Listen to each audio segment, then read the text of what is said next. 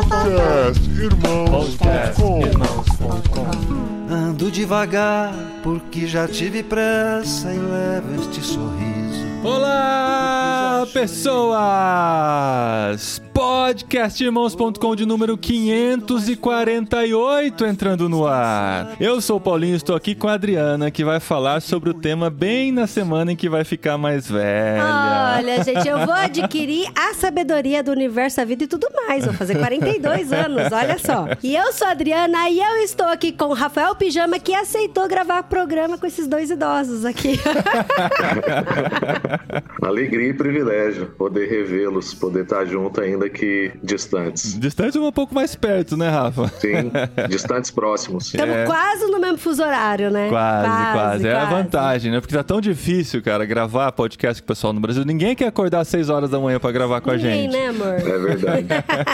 E o Rafa tá em Portugal, né? Passando uma temporada Em aqui, servindo a igreja em Portugal. Nós estamos aqui na Espanha e chamamos ele pra conversar com a gente, porque recentemente ele lançou no Loop. Daqui a pouco a gente vai explicar o que que é o Loop, o curso sobre o envelhecimento, sobre etarismo, né? A última volta, resgatando o sentido da velhice e uma cultura de descarte. A gente falou, como não falar sobre isso, né? Aqui, nesse podcast, nesse ministério que nós estamos completando agora, Rafa, em abril, 25 anos de irmãos.com. Então, Você os tem nossos noção? ouvintes é o público-alvo.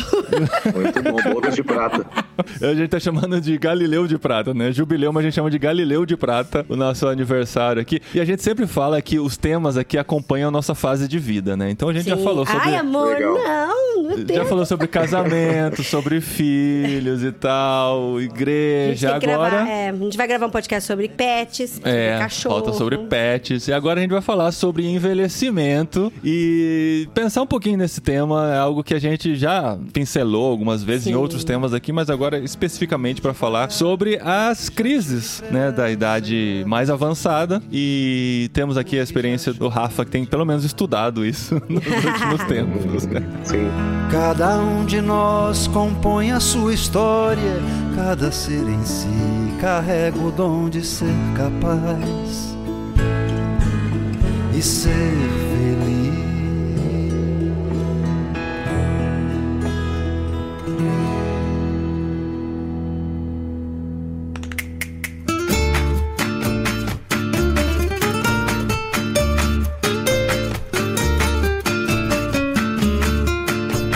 legal, Rafa, a gente poder conversar depois de tanto tempo que a gente não se via. Tava lembrando aqui, a última vez que a gente se encontrou foi em 2018, cara. A gente. Nem tinha cabelo foi, branco, e né, foi engraçado, Rafa. Não sei se você lembra, mas a gente tava lá na casa da Thaís e do Ivan, lá em, em Goiânia, né? E tava começando a nascer no nosso coração a ideia de missões fora do Brasil. Era algo que ainda Sim. não tinha, não tava muito amadurecido. 2018? 2018, sim, Nossa, 2018. acho que era só no seu coração, no meu ainda não, Não, tinha, não, porque já tinha saído a cidadania italiana. Ah, é verdade. Já tinha saído a cidadania É. italiana. Não era nem amadurecendo, tava começando a nascer uma possibilidade. Ô, agora que eu tenho a cidadania italiana, por que não, né? A gente tem, nem é tão Ah, sim. idoso assim, né? E já dá pra fazer algumas aventuras ainda, né? E a gente conversou e você também tinha a ideia de Portugal, né? Nascendo no seu coração. Olha só, os dois tomando cafezinho em Goiânia. Tomando café, conversando. E depois disso já aconteceu Sim. tanta coisa, né? Sim, sim. Naquele ano foi a primeira vez que eu fui à Espanha também. Ah, é. Foi exatamente em 2018. Poxa, que legal, cara. E estamos aqui, além mar, né? Do outro lado do Oceano Exatamente.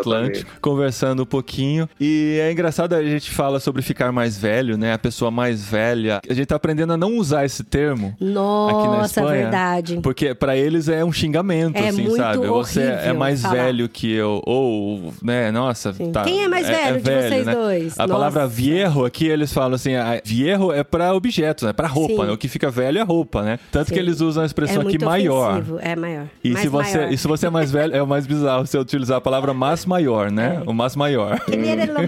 Em Portugal não faz sentido. E assim, a gente tá num continente em que a idade avançada é uma realidade, né? A gente sai Sim. na rua, na Espanha e Portugal, a gente vê que uma grande parte da população está acima dos 60 anos. E a gente também vê a energia desses idosos, gente né? é que é muito apaixonada curioso. por eles, né, amor? gente- É tão Sim. bonitinho. É muito legal você passar nos bares da vida, assim, na rua, e você vê um grupo de três senhorinhas tomando o seu vinhozinho, conversando, dando risada e Muito tal. bem arrumadas, é muito Às vezes elas Sim. vão levantar pra sair, pega o andadorzinho, né?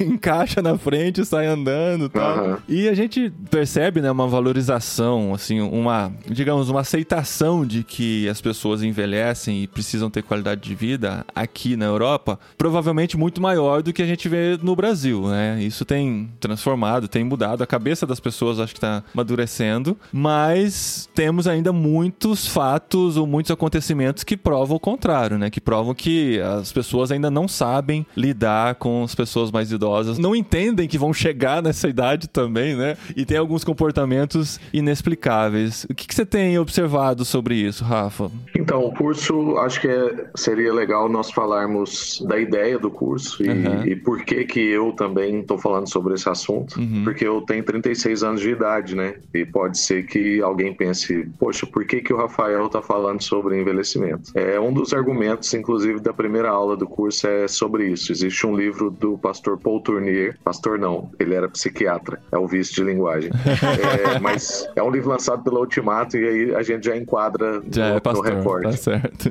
Mas é- era um psiquiatra suíço, escreveu um livro chamado É Preciso Saber Envelhecer. E no livro do Paul Tournier, inclusive, ele defende a ideia de que a partir dos 35 anos é a melhor idade para você pensar sobre o seu envelhecimento. Olha. E é exatamente pelo fato de que nós decidimos pensar sobre o envelhecimento só quando ele chega, é que nós muitas vezes vivemos um mau envelhecimento, vamos dizer assim. Uhum. E isso se torna uma ruptura muito forte na nossa vida. Você pega uma pessoa de extrema capacidade produtiva, de vida ativa, agitada, cheia de compromissos e não faz nenhum processo de desaceleração. Você simplesmente faz uma ruptura. Então, de um dia onde a pessoa tem uma agenda cheia e é importante para a sociedade, ela passa para um outro dia, que é o dia seguinte, onde ela tem uma agenda totalmente esvaziada e ela já não é tão importante para a sociedade assim, porque, como é o subtítulo do curso, nós vivemos uma sociedade de descarte, ou seja, se você não é extremamente produtivo e não traz algum valor para alguma empresa ou para o Estado,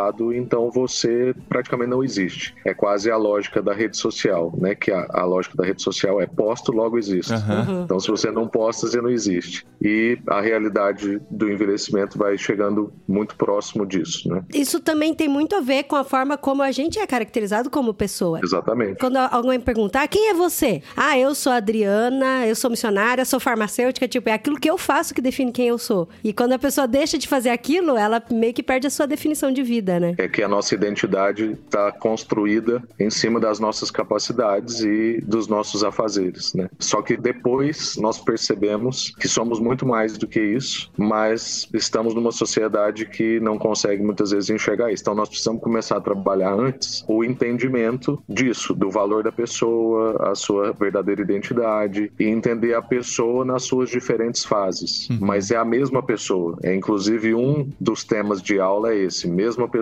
fases diferentes. Então não é que ela agora é outra pessoa ou foi descaracterizada, porque essa é uma outra tentação nossa, é tratar a pessoa mais velha ou idosa como um número ou talvez até com infantilização, que é um dos grandes problemas da velhice. Uhum. Enfim, não como a mesma pessoa, só que agora numa, numa fase diferente. E eu chego nesse curso também porque convivo com o pastor Paulo Borges Júnior, que vocês também conhecem, Sim. que já passou dos 60 e começou a falar muito dessa pauta e me apresentou também uma irmã chamada Monize, que é uma juíza responsável pela vara do idoso em Brasília. E a partir daí eu comecei a ter contato com informações que antes eu não tinha, dados muito importantes. Um deles, por exemplo, diz que em 2050 o nosso país, né, o Brasil, vai ter 60% da população idosa. Ou seja, nós vamos sair de um país predominantemente jovem para um país predominantemente Caramba. idoso nos próximos 20, 20 e poucos anos. Uma inversão total da pirâmide, né? É, e cara? seremos nós esses, né? Uau. É, nós estaremos Exatamente. exatamente Daqui nessa- 20? Ah, Daqui 20 e poucos anos seremos todos nós. né? Seremos nós. Eu já Então, mandei um vídeo pro Paulinho que eu mostrei pra ele como que eu, eu quero ser daqui 20 anos.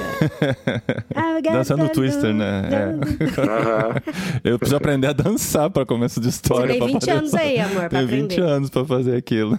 para a gente entender assim a gravidade do que nós estamos falando, né? Por mais que a gente brinque com isso e estamos falando que vai ser, vamos ser nós e, e Uhum. que nós queremos chegar numa velhice que ainda tenha, né, traços de energia, né? Quando nós estamos falando dessa coisa de dançar e tal, é disso que nós estamos falando. A gravidade do dado estatístico em relação ao Brasil é que nós não temos histórico de envelhecimento. Então, ao contrário do continente europeu, onde nós estamos vivendo agora, já é um país que tem idosos há muito tempo, porque são países muito mais velhos do que o Brasil. O Brasil não tem essa realidade. Nós não vemos o idoso na rua, nós não vemos o idoso na TV. Como caixa de supermercado, né? Para uma criança e um adolescente, é quase como se o idoso não existisse. É, é, no Sim. máximo o seu avô e a sua avó. Foi chocante quando a gente foi para os Estados Unidos a primeira vez, a gente viu a quantidade de idosos trabalhando no mercado Uhum. e tal, no caixa. E eu tentava lembrar, nossa, eu nunca vi isso dó. no Brasil. É sério, eu ficava com dó.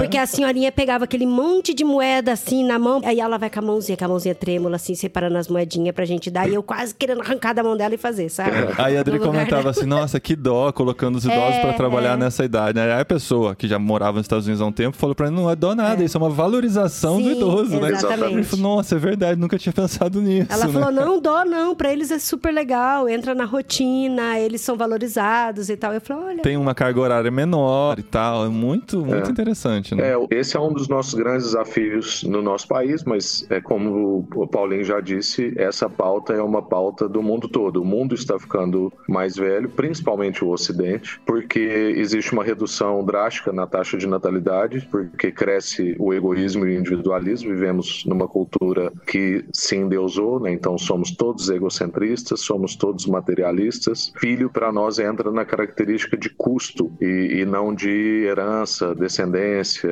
afetos, significado. Então, nós fazemos contas financeiras para ter filhos e não observamos promessas bíblicas para ter filhos. Isso tomou o Ocidente quando a gente derruba a taxa de natalidade drasticamente e avança com a ciência para novas formas de longevidade. Nós criamos um buraco enorme, etário, que nos leva para a situação complexa que nós vivemos hoje, praticamente o Ocidente todo. E como a gente estava dizendo, no Brasil isso é mais grave porque nós somos o país que vai fazer a inversão de taxa etária na maior velocidade da época, numa velocidade nunca antes vista. É mesmo. Nós já Uau. temos um dado estatístico, por exemplo, que dá um, um insight sobre isso. Nós já envelhecemos em 20 anos no Brasil o que a França demorou 200 anos para envelhecer. Uau. É um Caramba, comparativo. Nossa. Então, o Brasil é um amplificador em quase todas as áreas. Nós fazemos coisas mais numéricas e mais velozes Somos intensos, né? sempre que nos propomos a fazer. Mas isso também serve para as questões críticas, né? Como Uhum. essa situação que nós estamos falando aqui do envelhecimento numa velocidade rápida. E existe o termo, né, que tem sido utilizado bastante nos últimos anos, que é o etarismo ou edadismo. Idadismo. Mas idadismo é tão feio, né? É porque o termo original cunhado é um termo que não é na nossa língua, né? Que é o então eidismo. é uma né? adaptação. Mas é porque você pega o nome idade e coloca um sufixo ismo junto, é, muito feio. Exatamente, mas é a ideia do preconceito por idade. Não necessariamente só aos É idosos. você falou, racismo e idadismo. Então, É. sim, tem a ver com preconceito, entendeu? Então, o idadismo pode ser com relação a jovens também, por desacreditar, por não, sabe, não dar Sim. devido respeito e tal. Mas o mais grave, sem dúvida, tem relação aos mais idosos. E nós temos visto, né, tantas notícias recentes de maus tratos a idosos. E o, o curioso e o triste de toda essa situação é que a maioria dos casos de maus tratos a idosos é de membros da própria família, né? São de É, filhos, exatamente. são de genros, noras e de pessoas que não têm a paciência com as pessoas mais idosas. Então essa é uma realidade e como dentro da igreja brasileira nós temos um microcosmo da sociedade, é uma realidade dentro da igreja também. Infelizmente, né, onde nós deveríamos demonstrar o amor, demonstrar o respeito, nós temos essa situação de relação com os idosos. E quantas situações já- nós já não vimos, né, com relação a isso, né? A desacreditar a participação do idoso, a deixá-lo de fora de muitas coisas. Pequenas atitudes do dia a dia demonstram como nós não estamos de fato preparados para essa realidade, né? Uma das coisas que nós falamos no curso, e que é mais ou menos a proposta central vamos dizer assim, da nossa conversa, é que o encontro de gerações é o que pode redimir a situação tanto do envelhecimento quanto dos preconceitos, seja com o mais novo, seja com o mais velho. Porque a verdade é que nós vivemos uma realidade, pegando essa coisa que você trouxe sobre o microcosmo da igreja, nós temos tanto igrejas onde as pessoas mais velhas dominam as áreas de liderança e praticamente usam a força jovem para fazer coisas e não para dar direção, não para trazer visão, mas somente para executar tarefas. Isso é um espectro da realidade da igreja. No Brasil hoje, como temos cada vez mais igrejas novas surgindo, isso tem diminuído, mas nas igrejas principalmente mais históricas, essa é uma realidade muito preponderante. O jovem acaba sendo só uma força executiva e não direção, orientação, opinião. Em compensação, nós temos em outros contextos de igrejas mais jovens, vamos dizer assim, onde a pessoa mais velha é praticamente colocada de escanteio, uhum. porque existe um imaginário do jovem, principalmente ali da adolescência em diante, de que porque o mais velho não tem muita compreensão, por exemplo, de tecnologia, de inovação, de informação, então ele não sabe nada. É, é praticamente assim. Então, quem não entende de internet não entende nada, porque a nossa vida hoje praticamente é acontece internet, né? na internet. Uhum. Então, nós temos dois extremos. E nós escrevemos sobre isso no livro Igreja Sinfônica, lançado uhum. pela Mundo Cristão. Eu escrevi o primeiro capítulo e fala exatamente sobre essa questão. E a proposta é justamente, então, o encontro das gerações. Isso não é uma coisa da nossa cabeça, é porque o Senhor criou essa dinâmica de forma em que nem o jovem viva isoladamente, nem o idoso viva isoladamente. Então, o encontro de gerações redime. Tem, por exemplo, uma situação que é muito interessante perceber no Antigo Testamento, é que pessoas que tinham problemas com os seus pais, Deus não resolveu o problema deles enviando novos pais. Deus resolveu o problema deles enviando filhos. Então, quando nós vemos a situação de Jacó, por exemplo, Deus não envia para ele um outro pai. Deus envia para ele filhos, para ele então descobrir como é ser pai. Uhum. E no encontro das gerações, todos são transformados, os filhos e os pais. Então nós precisamos perceber e aprender que existe uma intencionalidade de Deus no encontro de gerações. É o caso, por exemplo, também de Moisés, Josué e Caleb. Quem entra na terra prometida não é Moisés, mas são os mais novos que foram formados no encontro de gerações. Outra coisa muito interessante perceber, o povo de Deus andou no deserto por muitos anos. E aí a pergunta que surge pensando em etarismo, pensando né, nessa questão que o Paulinho trouxe, é a gente perguntar qual era o ritmo da caminhada do povo de Deus no deserto. Era o ritmo do mais jovem ou era o ritmo do mais velho? Ah, para levar 40 anos. ou, não era o, ou não era o ritmo de nenhum dos dois.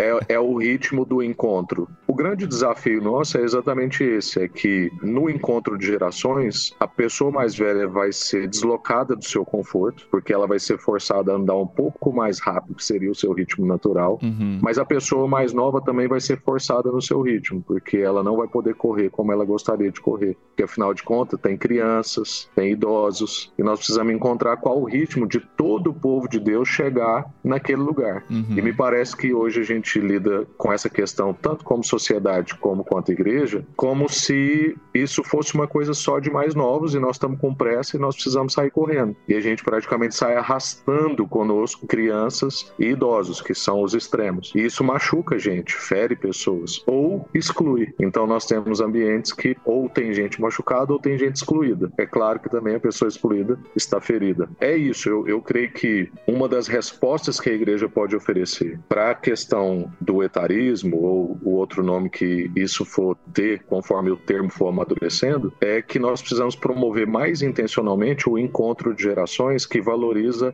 a pessoa e não a sua idade somente. E desfrutar da riqueza de cada tempo. E também reconhecer os pecados de cada tempo. O jovem tem os seus pecados, o idoso tem os seus pecados. E nós podemos, no encontro, além do reconhecimento dos pecados, desfrutar das suas virtudes.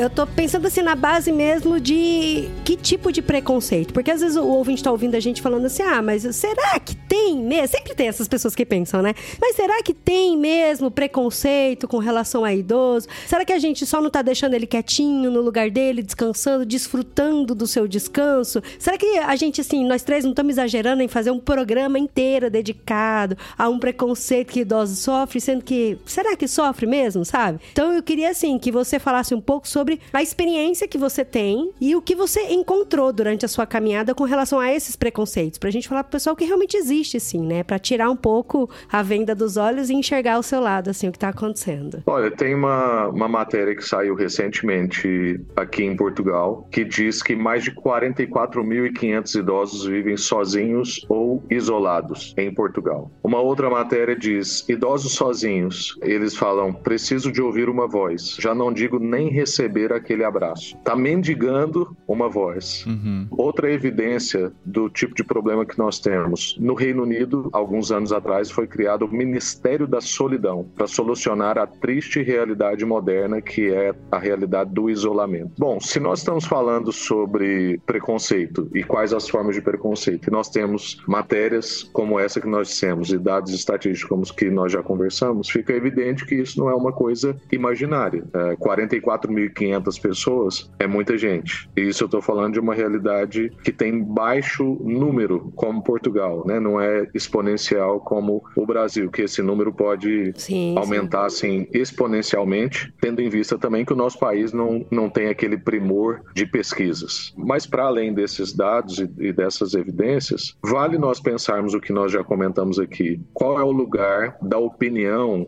da fala da pessoa idosa quando nós tratamos situações na igreja? Qual é o lugar dele quando nós fazemos um fórum de discussão na igreja? Ele ele está numa cadeira, ele representa uma parte da igreja, porque não é nem representa uma parte etária, é porque ele é uma parte da igreja, assim como na sociedade ele é uma parte da sociedade. E qual é o lugar da sabedoria? Porque aí é outra questão que surge para nós. É que quando nós estamos menosprezando o velho, nós estamos deixando o silencioso, nós estamos também abandonando a sabedoria, que é um traço da nossa geração. Então a nossa geração lida com velocidade, rapidez, logo superficialidade, as nossas relações estão cada vez mais triviais. Existem pesquisas que dizem que a maior parte do nosso tempo é investido em relações oficiais, ou seja, relações de trabalho Uhum. ou relações de consumo, e não relações que vão durar praticamente a nossa vida inteira, como relação de cônjuge, relação de filho, relação de amigo. Então, quando nós pegamos todas essas estatísticas, isso vai dizendo para nós onde é que está o nosso, o nosso valor e onde estão também as nossas esperanças. Uhum. Numa sociedade que então valoriza velocidade, praticidade, informação, e nós temos uma pessoa que tem um ritmo mais lento, não domina todas as informações. Não domina as ferramentas. Exatamente. e não tem mais uma capacidade produtiva quanto ela tinha antes, qual é o lugar dessa pessoa na sociedade? Só a dificuldade de responder essa pergunta já diz que a situação do preconceito e do isolamento é real para nós. Cara, eu aprendo. Agora, aquele momento que a gente fica com vergonha e depois pede pro marido tirar do podcast. Mas eu aprendo muito com ficção na minha vida, sabe? E ouvindo você falar assim, me vem em mente duas coisas, assim, que recentemente eu, eu tive contato. Mas uma é Senhor dos Anéis, porque no Senhor dos Anéis a gente tem o grupo dos entes, que são as árvores mais antigas e tal. Inclusive, o ente mais famoso é o Barbárvore. Pra você que tá ouvindo o podcast e não tem noção do que é isso, o Barbárvore é uma árvore muito antiga, que é muito sábia e ficava numa floresta. E aí o, o pessoal que tava vivendo a aventura do anel encontrou, esbarrou com ele. E ele é tudo isso. Ele é lento, ele é muito sábio, ele demora muito pra formar uma frase, pra tomar alguma atitude, mas cara, quando ele toma uma atitude, o negócio é assim, certeiro, é afinadíssimo. E dois hobbits, os hobbits mais agitados, que tinha mais essa aceleração, que, que mais era assim, característicos do, de jovem, eles até colocaram assim em dúvida se valeria a pena parar pra ouvir o Ent ou não, sabe? Mas eles, eles resolveram parar pra ouvir, até porque eles estavam correndo risco de vida, e eles dois falaram, cara, como foi, como foi bom a gente ter ouvido o Ent, sabe? Como valeu a pena a gente ter se desacelerado pra seguir o conselho do mais velho. E uma outra série também que eu vi, que assim, é, é é um pouco delicada de indicar, mas pra mim mexeu muito comigo, é a Grace Frank. É uma uma série do Netflix que fala sobre duas mulheres, que a uma é a Jenny Fonda, a outra é a Lily Tomlin. Elas têm por volta de 80 anos e assim, uma é dona de uma empresa de cosmético e as filhas tiram ela, porque ela já tá mais velha, e assumem a empresa de cosmético e assim, não ouve mais a mãe. A mãe não faz parte do conselho, não faz parte de mais nada. E as duas de 80 anos, elas criam um produto baseado nas necessidades que elas tinham. E todo mundo desacreditava o produto que elas criavam, porque assim, elas são mais velhas, elas têm suas ideias, do... não sabe lidar com marketing. É muito engraçado as duas de 80 anos tentando fazer marketing, tentando ganhar espaço no mercado de trabalho, onde é tudo muito tecnológico e elas fazendo maquetezinha e tal. Mas, por exemplo, o produto que elas criaram chama Rise Up, é um vaso sanitário que te levanta, porque a hora que você senta no vaso sanitário para utilizar, o idoso tem dificuldade de levantar. E aí, você só se apertar um botãozinho, é uma maquininha que te levanta para você sair do vaso sanitário. É um negócio muito genial. E aí, quando eu tava vendo a série, quase toda vez que terminava assim. E, e tem muita coisa, a série é muito louca. É comédia, é uma é história comédia. de comédia. É, tem 20 minutinhos cada um, mas é uma loucura. Mas fala muito sobre a valorização do idoso, porque são. A maior quatro... parte do elenco, né, amor? É, não, são é. quatro atores renomados, assim, do cinema. Tem o que, Martin assim, Sheen, né? que você pensaria que não tem muito mais a oferecer, né? Já estão muito idosos. E fazem uma série completa como essa, com essas histórias levantando essas questões. E aí, toda vez que terminava a série, eu falava: caramba, que da hora, como eles são vivos, né? Com essa idade, com 80 anos. E muitas vezes eu me peguei assim, fazendo um etarismo mesmo na minha mente, sabe? De que no fundo a gente é um pouco assim mesmo, por isso que a gente tem até um pouco de medo de envelhecer, né? E aí toda vez que eu via a série, eu falava: cara, que legal saber que a gente pode fazer tudo isso com 80 anos. Eu sei que é ficção, eu sei que é série, mas assim, mostrava um monte de coisa. Elas sentiam dor no corpo, tomavam um monte de remédio, tudo Mas aquilo. por trás disso Normal. ainda tem as atrizes que são Sim. idosas entregando um trabalho tão incrível Tão como foi essa série. sensacional. né? Sim, não É. eram jovens maquiados de idosos. Eram idosos trabalhando, fazendo É. a série. E a Jodie Fonda, principalmente assim, ela tem mais de 80 anos e ela tem uma energia absurda na série, assim, sabe? É. Ela quer fazer um monte de coisa. E ao mesmo tempo, ela tem um espaço de tempo dela de descanso. E ela né? enxerga seus limites, né? E- exato, É. ela enxerga os seus limites. Porque não é aquela coisa ilusória, assim, ah, vai fazer como o jovem faz. É, não, ela é. tem os seus limites, mas quer fazer. Não, coisa elas fizeram uma viagem de carro pro México, ela falou, eu vou, mas tem que parar toda hora. Porque sabe que eu tenho que fazer xixi toda hora. E vão, sabe? E é muito legal. E é importante isso que você falou, Rafa, de que a pessoa que envelhece é a mesma pessoa, né? Não é de uma hora pra outra que ela se torna outra pessoa. Não é de uma hora pra outra que ela passa a gostar de dominó, bocha e de ficar na praça, né? Não, não são todos os idosos que vão fazer isso. E às vezes a gente pensa como igreja, o que, que a gente pode fazer pra oferecer pros idosos não ficarem sozinhos e tal, com a maior boa vontade e tal, mas acabam fazendo coisas generalizadas, né? Todos os idosos vão gostar de fazer isso, vamos chamar eles aqui para uma noite de dança, né? Pra fazer uma dança de salão ou pra fazer artesanato com as senhoras e tal, Pra jogar né? buraco. É, eles vão manter a sua individualidade, vão ter suas vontades próprias e tal, então é importante pensar individualmente A gente monta um pessoas. clube de RPG, amor, ó, de Star Wars, Senhor dos Anéis. É exatamente por isso que eu defendo a teoria e a ideia do curso, inclusive, de que o encontro de gerações é a melhor coisa que nós podemos fazer. Porque no encontro de gerações, nós podemos, inclusive, descobrir o que, que pode ser feito de maneira exclusiva, vamos dizer assim, para a pessoa idosa. E até se ela quer isso, porque pode ser que ela não quer isso, pode ser que ela realmente quer se envolver com as gerações anteriores. Então, não é um curso sobre idade e ponto. É um curso sobre idade à luz do evangelho e como que o evangelho responde a essas questões. Então, por isso que é importante resgatar o valor da pessoa e entender como que a Bíblia trabalha a questão do envelhecimento. Então, quando nós olhamos tanto para o sábio em Provérbios, mas também olhamos para alguns dos salmos, nós vamos ver que o empenho do salmista quando ele está mais velho é justamente que ele consiga passar para as gerações mais novas a companhia que Deus tem sido para ele até aquele momento da sua fase da vida. Ele pede, tem salmos que ele pede, ele fala assim: Senhor, me ajude a proclamar para as próximas gerações da sua fidelidade,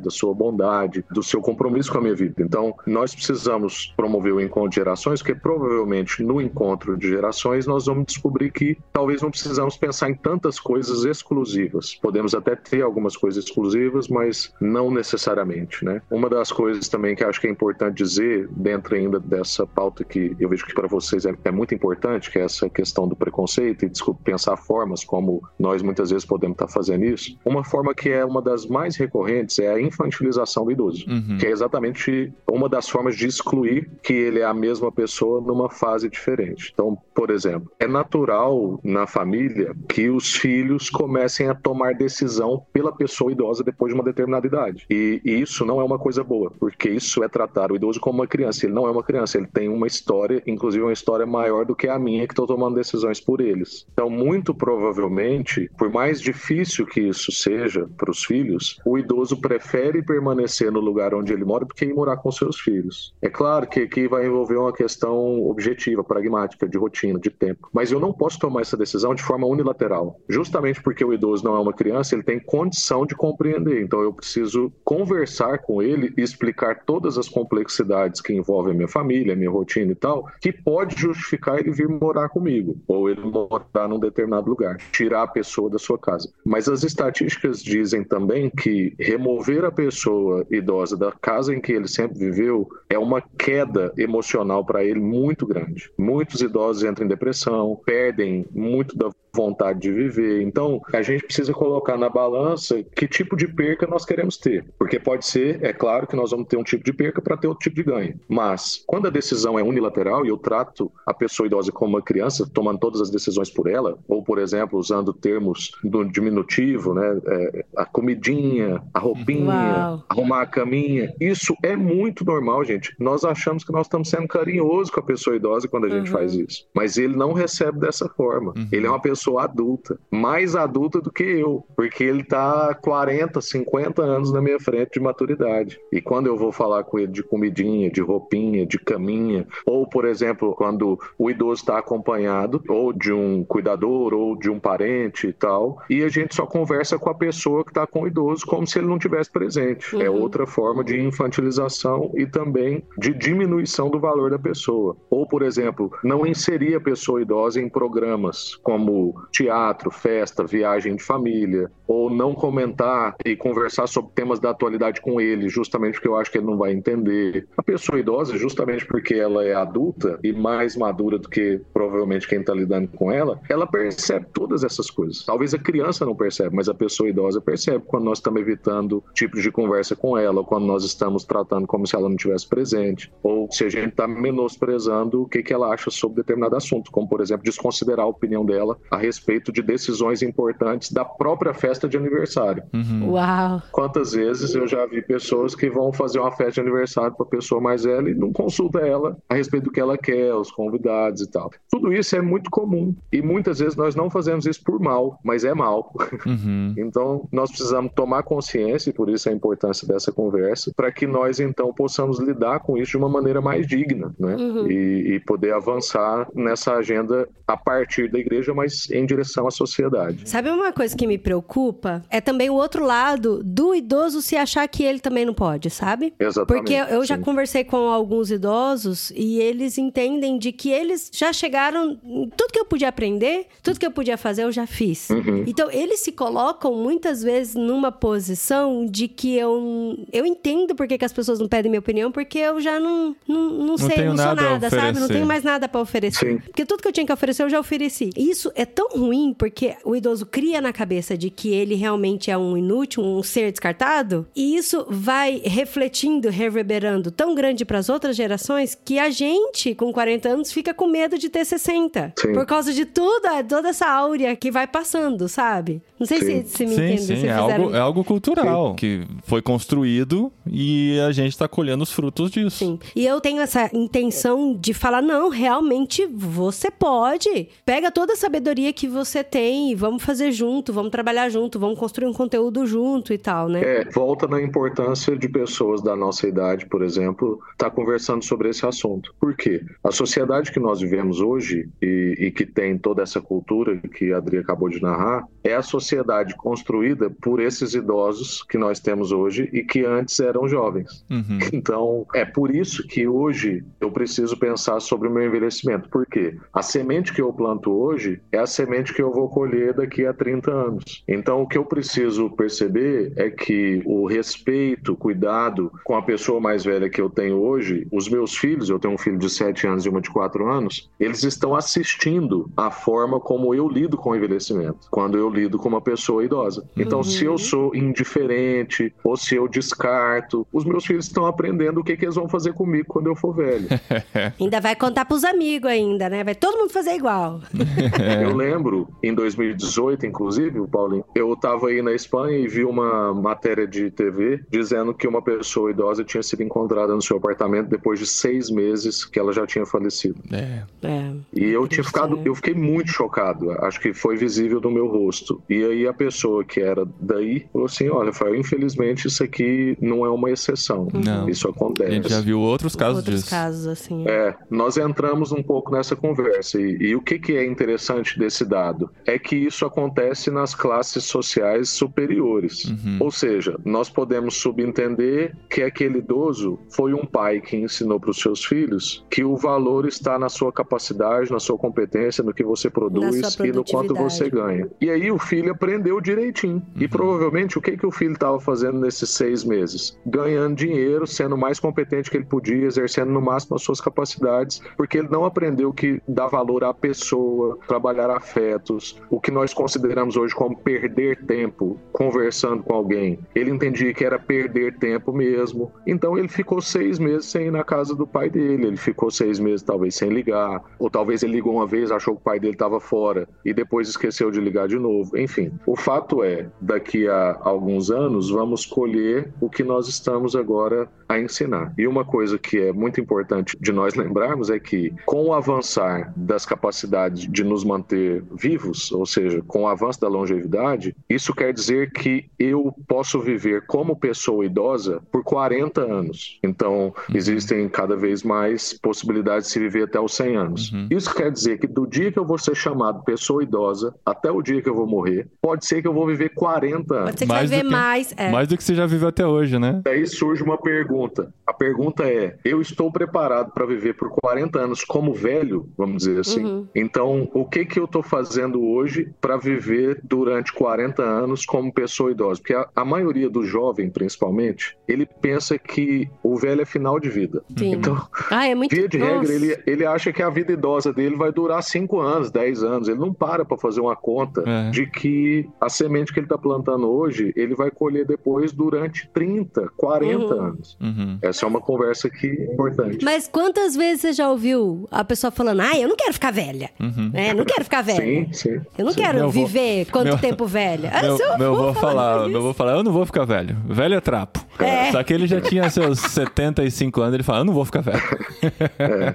Velho Então, é é trapo, que- velho não serve pra nada, ele ficava falando, é, É verdade. que é parte do nosso desafio lá que nós dissemos antes, né, sobre o preconceito e faz parte da cultura, é que nós vivemos uma cultura de jovialidade. Uhum. Então, a nossa cultura é contra mesmo assim o processo de envelhecimento, não vê valor nisso. Por isso que as pessoas estão cada vez mais esticando suas caras, colocando mais bocas e fazendo cirurgias para diminuir as suas barrigas. Usando filtros. usando filtros, Filtros, deixando de né? ter filhos, porque isso tudo envelhece. Então, por exemplo, é injusto o que a nossa sociedade faz hoje com uma mãe que teve um, dois, três ou cinco filhos, exigir que ela com 40 anos tenha a barriga da atriz Sim. tal. E aquilo que são as marcas no corpo da minha esposa, por exemplo, que teve dois filhos, qual é a beleza daquelas marcas? A beleza é que aquelas marcas têm história. E as histórias vivem aqui em casa conosco. Uhum. E são histórias lindas, o Vitor e a Aurora, né? Só que nós preferimos ver a beleza só na estética em si e não nas partes mais subjetivas, que é o que nós estamos falando aqui. E aí entra o que a Adri trouxe sobre a valorização da própria pessoa idosa. Uhum. Quanto mais velhos nós ficamos, a tendência é que nós ganhamos maturidade espiritual, porque já vivemos mais coisa com o Senhor, já não somos mais tão eufóricos ou desesperados. Já vimos a mão do Senhor em tantas situações que não imaginávamos e agora isso nos torna mais calmos e isso pode abençoar uma próxima geração que é muito ansiosa. Uhum. Outra colheita do envelhecimento, por exemplo, é o domínio próprio, porque como a gente, quando vai ficando mais velho, tende a já ter visto de tudo, nós também aprendemos a dosar a nossa reação diante de circunstâncias. Isso também pode abençoar uma próxima geração. Uhum. Outra coisa é a sobriedade, que está muito ligado ao domínio próprio, porque eu tenho menos espanto uhum. diante da maldade e, ao mesmo tempo, eu começo a ter mais espanto diante da bondade. Uhum. Porque se eu sei que vivo numa realidade de queda, o que tem que me espantar, na verdade, é um ato de bondade, né? E não um ato de maldade. Mas quando a gente é mais novo, a gente não pensa nessas coisas. Uhum. Nós podemos avançar em sabedoria, nós podemos conquistar harmonia conjugal com o envelhecimento, a gente pode crescer em fé, justamente porque já viveu muitas coisas com o Senhor. E nós podemos agora desenvolver novas amizades com muito mais qualidade. O Paul Tournier também vai dizer isso. Ele já escreve o seu livro O Idoso, né? E ele vai dizer assim que ele via na própria vida que muitas das amizades mais importantes ou relevantes que ele tinha na vida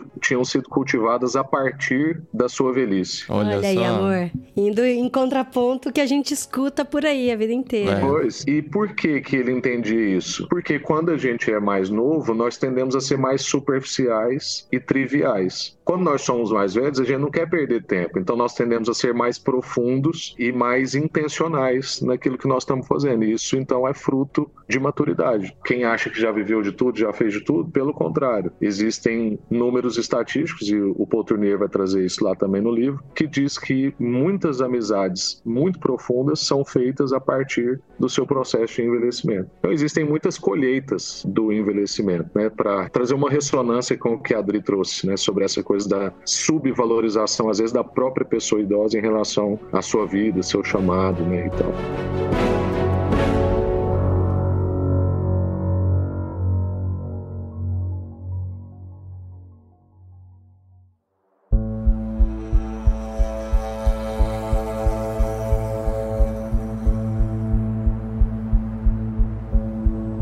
Rafa, tô vendo aqui que o curso seu, na última volta, tem 16 aulas, né? Um curso bem Sim. completo. E você acabou de falar aqui da riqueza da maturidade. Exatamente. Tem a aula 13 aqui que eu acho que eu gostaria de que a gente já caminhasse pro fim do nosso papo, mas a gente falasse sobre as responsabilidades da velhice, né? Porque às vezes uhum. a gente desconsidera, né, que os idosos têm uma responsabilidade na sociedade também. Não estão só para serem cuidados, mas podem ainda sim, fazer muita sim. coisa e contribuir muito, né, para sociedade, hum. para a igreja, para nossa Sim, realidade. Eu tô, eu tô rindo aqui porque não sei se o Rafa já ouviu falar do termo me processe.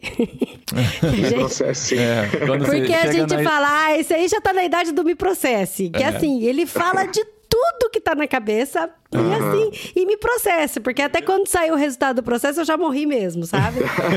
porque tem muito idoso que fala, ah, eu falo mesmo, eu sou assim, se alguém achar ruim, é assim mesmo.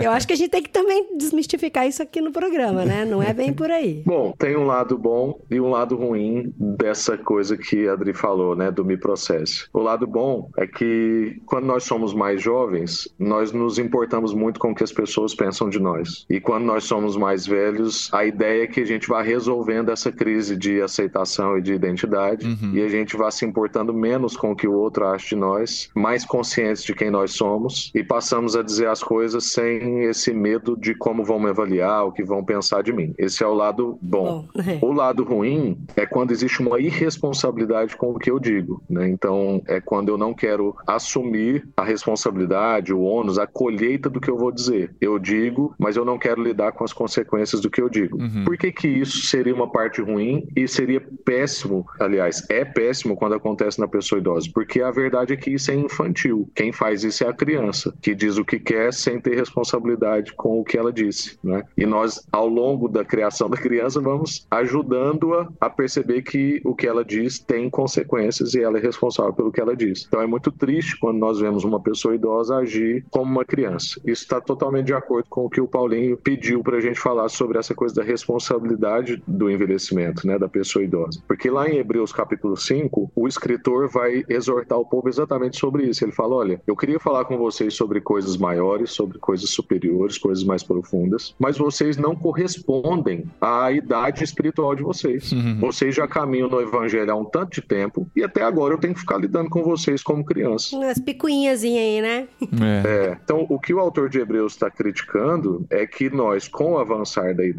temos que também avançar em responsabilidades, em assumir compromissos, em profundidade. Então, parte da responsabilidade da velhice é avançar em maturidade espiritual. Nós não podemos ficar a vida toda num estágio da vida cristã. Quantas vezes eu já encontrei com pessoas mais velhas que afirmam o que a Adri já disse: ah, uhum. eu já vivi tudo no Senhor, eu não tenho mais coisa nova para viver. Isso contradiz as Escrituras, porque a Bíblia diz em Joel né, que os velhos teriam sonhos e também o salmista diz que daria fruto ainda na velhice. Então nós precisamos entender que na dinâmica do reino de Deus não existe aposentadoria. Eu posso aposentar da minha atividade profissional na sociedade, mas no reino de Deus eu trabalho até o fim da minha vida. Tem um livro que eu recomendo também do Billy Graham que chama, agora estou confundindo com o do Jay Packer. O do Jay Packer chama Completando a Carreira com Fé, mas o, o do Billy Graham também é alguma coisa sobre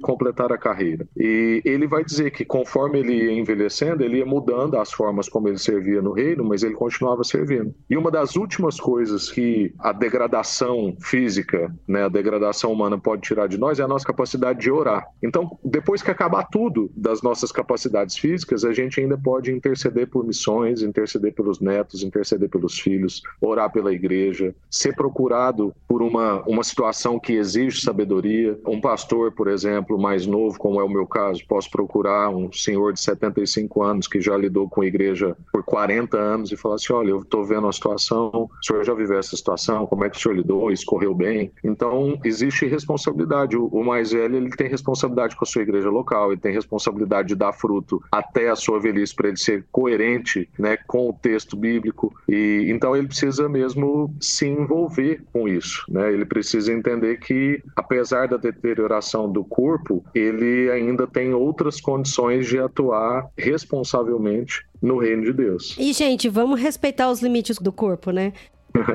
Por exemplo, a pessoa mais velha, ó, oh, a gente vai fazer uma reforma aqui na igreja. Vem você mais velho, porque você tem sabedoria. Você pode opinar, não vai subir na escada para não cair, ir um lugar alto, tem que respeitar, porque às vezes, não, eu tô falando sério. É. Porque às vezes tem gente que é idoso e quer se provar e não, eu posso uhum. fazer isso, eu vou fazer, é. eu vou é. subir no mais alto, eu vou subir no telhado, porque eu sempre dei conta e eu sou dessas também, sabe? Eu tô falando para mim mesmo assim, sabe? De, uhum. Adriana, você não precisa uhum. subir na árvore mais, né? Pra provar pros seus filhos que você consegue. E, e, é isso, a gente respeitar, né, também essas limitações do corpo, porque a gente sempre pode fazer alguma coisa. Meu avô dava trabalho nisso, viu? Ele trabalhou a vida inteira com frutas e tal, aí tinha mais de 80 anos, chegava, a gente chegava na casa dele, ele tava lá em cima tava do... em cima da escada. No é. pé de manga é, lá, sabe? Manga. Falei, nossa. Temos que respeitar nossos limites, né? E nós que estamos caminhando pro envelhecimento, já estamos envelhecendo, né? Desde que nascemos, na verdade, a gente tem que se preocupar com isso também, né? Se preocupar com a saúde, se preocupar com coisas que a gente pode fazer desde já para chegar uhum, melhor uhum, nessa idade, uhum. né? E não ter vergonha de utilizar de elementos assim para nos ajudar. Por exemplo, aqui a, o Paulinho já falou dos andadores, bengala, uhum. dos óculos. Outro dia eu tô rindo, amor, desculpa. É. Eu não devia rir. o que, Dri? Ah. não, é que passou tá vendo? dos... Eu, tá vendo? Eu tenho que amadurecer também. Passou dos 40, você começa a ter uns problemas de visão que você não tinha. É, normal, é, é, biológico isso. Uhum. Porque o Paulinho, gente, dá dó. Ele pega o óculos, aí ele vai ler uma coisa, ou ele tira o óculos, ele afasta o braço, ele põe pra frente, põe pra é. trás. E é, é engraçado, é bonitinho. Porque amor. assim, eu tenho miopia, que é pra longe. Então, eu preciso do óculos para enxergar longe. Só que, depois dos 40, começa a ter aquela coisa da dificuldade de enxergar de perto, né? Sim. E com óculos de miopia, isso agrava ainda mais. Então, Mas pra mim chega... é uma confusão, porque eu vou mostrar um negócio pra ele, eu nunca sei onde a eu vou pôr, chega sabe? com celular pra mim, eu tenho que tirar o óculos pra enxergar o que tá no celular, porque o óculos é pra longe, sabe? Então começa a ter Aí essas ele tem coisas. outro óculos pra ler, Aí aí, tem vai. Só que assim, ele não tem vergonha, e não Sinais, tem mesmo sinais do vergonha. envelhecimento. É. E assim, existem óculos que servem pra todas as distâncias, mas é um absurdo, né? E a cada dois anos você teria que trocar, porque vai aumentando o grau. Eu falei, não, eu vou lidando com isso enquanto eu posso. né? Sim, sim, Sim. E até bobeirinhas, assim, por exemplo, aqui todo mundo tem uma sacola com rodinha, que é, o tipo carrinho um carrinho. de. É o, ca- É aquele carrinho de carrinho feira. carrinho de feira. Mas é. que todo mundo tem. Aí eu falei pro Paulo, eu não vou comprar, porque isso pra mim é uma assinatura de que eu não consigo levar a sacola no braço. e, cara, é bobeira. É bobeira. E assim, eu gravando esse programa aí, eu tô vendo que é mais bobeira ainda, sabe? Vai comprar o carrinho E de aqui compra. tem os abanico. Como que é abanico em Leque. português mesmo? Leque. Aí aqui tem os leque. Aí, tipo, as senhorinhas no verão, todas elas abrem o leque, tipo, mó chique assim, e estão Que se é. abanando. E aí eu falo, não, porque eu não vou usar meu leque, porque isso é sinal que eu tô ficando mais velha e tal, né? E é bobeira, de novo, é bobeira. É, então eu queria até agradecer aqui, né? Não, trazer até, esse programa até pra trazer a, a luz, né? a, a coisa da, da bengala, né? No Brasil tem muito esse preconceito, né? A Tem. pessoa tá usando bengala e tal. Ih, já Meu, tá usando bengala! É, é uma né? ferramenta pra ajudar a andar melhor, né? Se você precisa, usa. É melhor do que ficar caindo pela casa, caindo pela rua, É claro. né? Sim, Existe uma sim. ferramenta pra isso. E aqui eles não têm Exatamente. vergonha, não, cara. Então, eu tenho uma foto que eu postei no meu Instagram. Ah, é linda essa assim que a gente chegou sua. aqui, É. eu achei tão poética, assim. Tem uma. Um, eles chamam de passeio, assim, um calçadão, né? Com as árvores em volta, um lugar muito É bem bonito, bonito, aqui na nossa cidade. E a gente tava passeando lá e eu vi, assim, três senhores bem idosos com a cabecinha branca, os três lado a lado, com seu terninho, passeando na praça e os três E com uma bengala. E conversando, dando risada. Eu consegui fazer uma foto assim muito bonita, com o passeio e os O três andando. sol, eu falei né? assim, meta de envelhecimento, né? Tá com os amigos andando na praça e não deixa de sair, não deixa de fazer alguma coisa, né? Isso é muito inspirador. É, nós precisamos trabalhar nisso, assim, principalmente no Brasil, né, de dar autonomia para a pessoa mais velha, porque isso está dentro do que nós conversamos aqui de uma das facetas do preconceito, que é a infantilização do idoso. Justamente porque nós temos essa mentalidade de infantilizá-lo, nós também temos um comportamento protecionista com a pessoa idosa. Então nós começamos a querer privá-la de tudo que é tarefa de casa. Então a gente não quer mais que ela sobe escada, a gente Vai no supermercado, né? quer poupá-la de ir ao mercado, de lavar louça, enfim. Só que com isso nós vamos tornando a pessoa idosa ainda mais sedentária, né? Então Uhum. acaba que a nossa visão infantil do idoso nos torna protecionistas da pessoa idosa, o que torna ela ainda mais debilitada do que ela deveria se tornar. Eu tenho um pai que já está agora na fase idosa, meu pai está com 65 e ele veio nos visitar aqui em Portugal. E uma das coisas que deixava meu pai mais chocado era o volume de pessoas idosas no mercado, na rua, a passeio, no shopping. Mas um choque bom, não foi? Ou Sim, não? porque no Brasil nós Uhum. não vemos isso, né? Tanto porque ainda é um número menor, quanto também por essa visão protecionista, nós queremos mantê-los dentro de casa. Só que isso não faz bem para eles, isso faz mal. Sim. Eu lembrei do meu sogro também. A gente recebeu a visita do meu sogro e da minha sogra. E eu lembro certinho. Meu sogro falou assim: Nossa, como eu me senti jovem na Espanha. Porque eles saem na rua pra passear e tem um monte de idoso mesmo. Um Aham, monte. E eles estão tomando a cervejinha E dele, dando saem, risada. cara, isso é legal. E eles fazem compra, eles fazem tudo, tudo sozinho assim. E parar na praça pra dar Aham. risada, pra conversar e passear e tal. E o seu pai falou isso. Ele, nossa, eu me senti muito jovem aqui na Espanha. ele e a sua mãe. E eles fazem de tudo, assim. Eles, eles não têm limitação, né? Eles vão no mercado, É. limpam casa, passeiam e uh, caminham pra caramba. Minha sogra faz hidroginástica, tipo, participou de campeonato de hidroginástica e ganhou, sabe? Eu canso muito antes dela cansar, pra você ter ideia. E aí aqui na Espanha, eles se acharam bem mais jovens É, muito, que... é uma experiência muito interessante. louco. o pessoal fala muito né, da Europa, que está envelhecendo tal, tem muitos idosos, mas Sim. são idosos com uma boa qualidade de vida muitas vezes, né? Claro que tem as Sim. situações dos idosos abandonados, né? Tem Sim, muito sim. idoso solitário e tal, mas é inspirador ver como muitos deles estão bem ativos, né? Isso é algo que a gente vai ter que buscar no Brasil também, porque é a realidade muito próxima, né? Sim, esse é o desafio, é que nós não temos uma cultura de envelhecimento, não sabemos lidar com isso porque ainda não é uma realidade presente e vamos fazer isso numa velocidade muito rápida, né? Então Tem que aqui correr atrás do prejuízo, né? por serem países mais velhos de idade, né? O país é mais velho, então convive-se com pessoas idosas há muito mais tempo. Uhum. Existe inclusive inclusive, muita diferença na interpretação da pessoa idosa no continente europeu, porque como eles são mais volumosos, tem que observá-los dentro dos seus quadros socioeconômicos, culturais, né? Sim. Então, Sim. realmente existe muita diferença. Eu fiquei indignada. Ah, tá aí indignação. Quando a gente foi para os Estados Unidos a primeira vez, e aqui também na Espanha, que não tem fila preferencial para idoso. Não tem. Exatamente. Eu falei, como Exatamente. não tem? E eu tava grávida quando a gente tava nos Estados Unidos. Não tinha Aham. fila preferencial Nem pra pra grávida, grávida. e nem pra idoso, nem estacionamento especial. Eu falei, não, gente, agora que eu tô grávida, eu quero usufruir do meu direito, eu não posso. e aí a nossa amiga lá dos Estados Unidos, ela falou, Adriana, se tivesse fila preferencial pra idoso, a gente tava ferrado, porque... Exatamente. Exatamente. e é a mesma coisa aqui na Espanha, né? É. Aqui tem para pessoa grávida, mas para idoso realmente também não tem. É. É, não sei. Aí não sei o que, que é, o que, que é o bom, o que, que é o. No Brasil é muito útil, né? Agora, não sei se aqui seria bom Hum. ou seria uma desvalorização, uma valorização, enfim.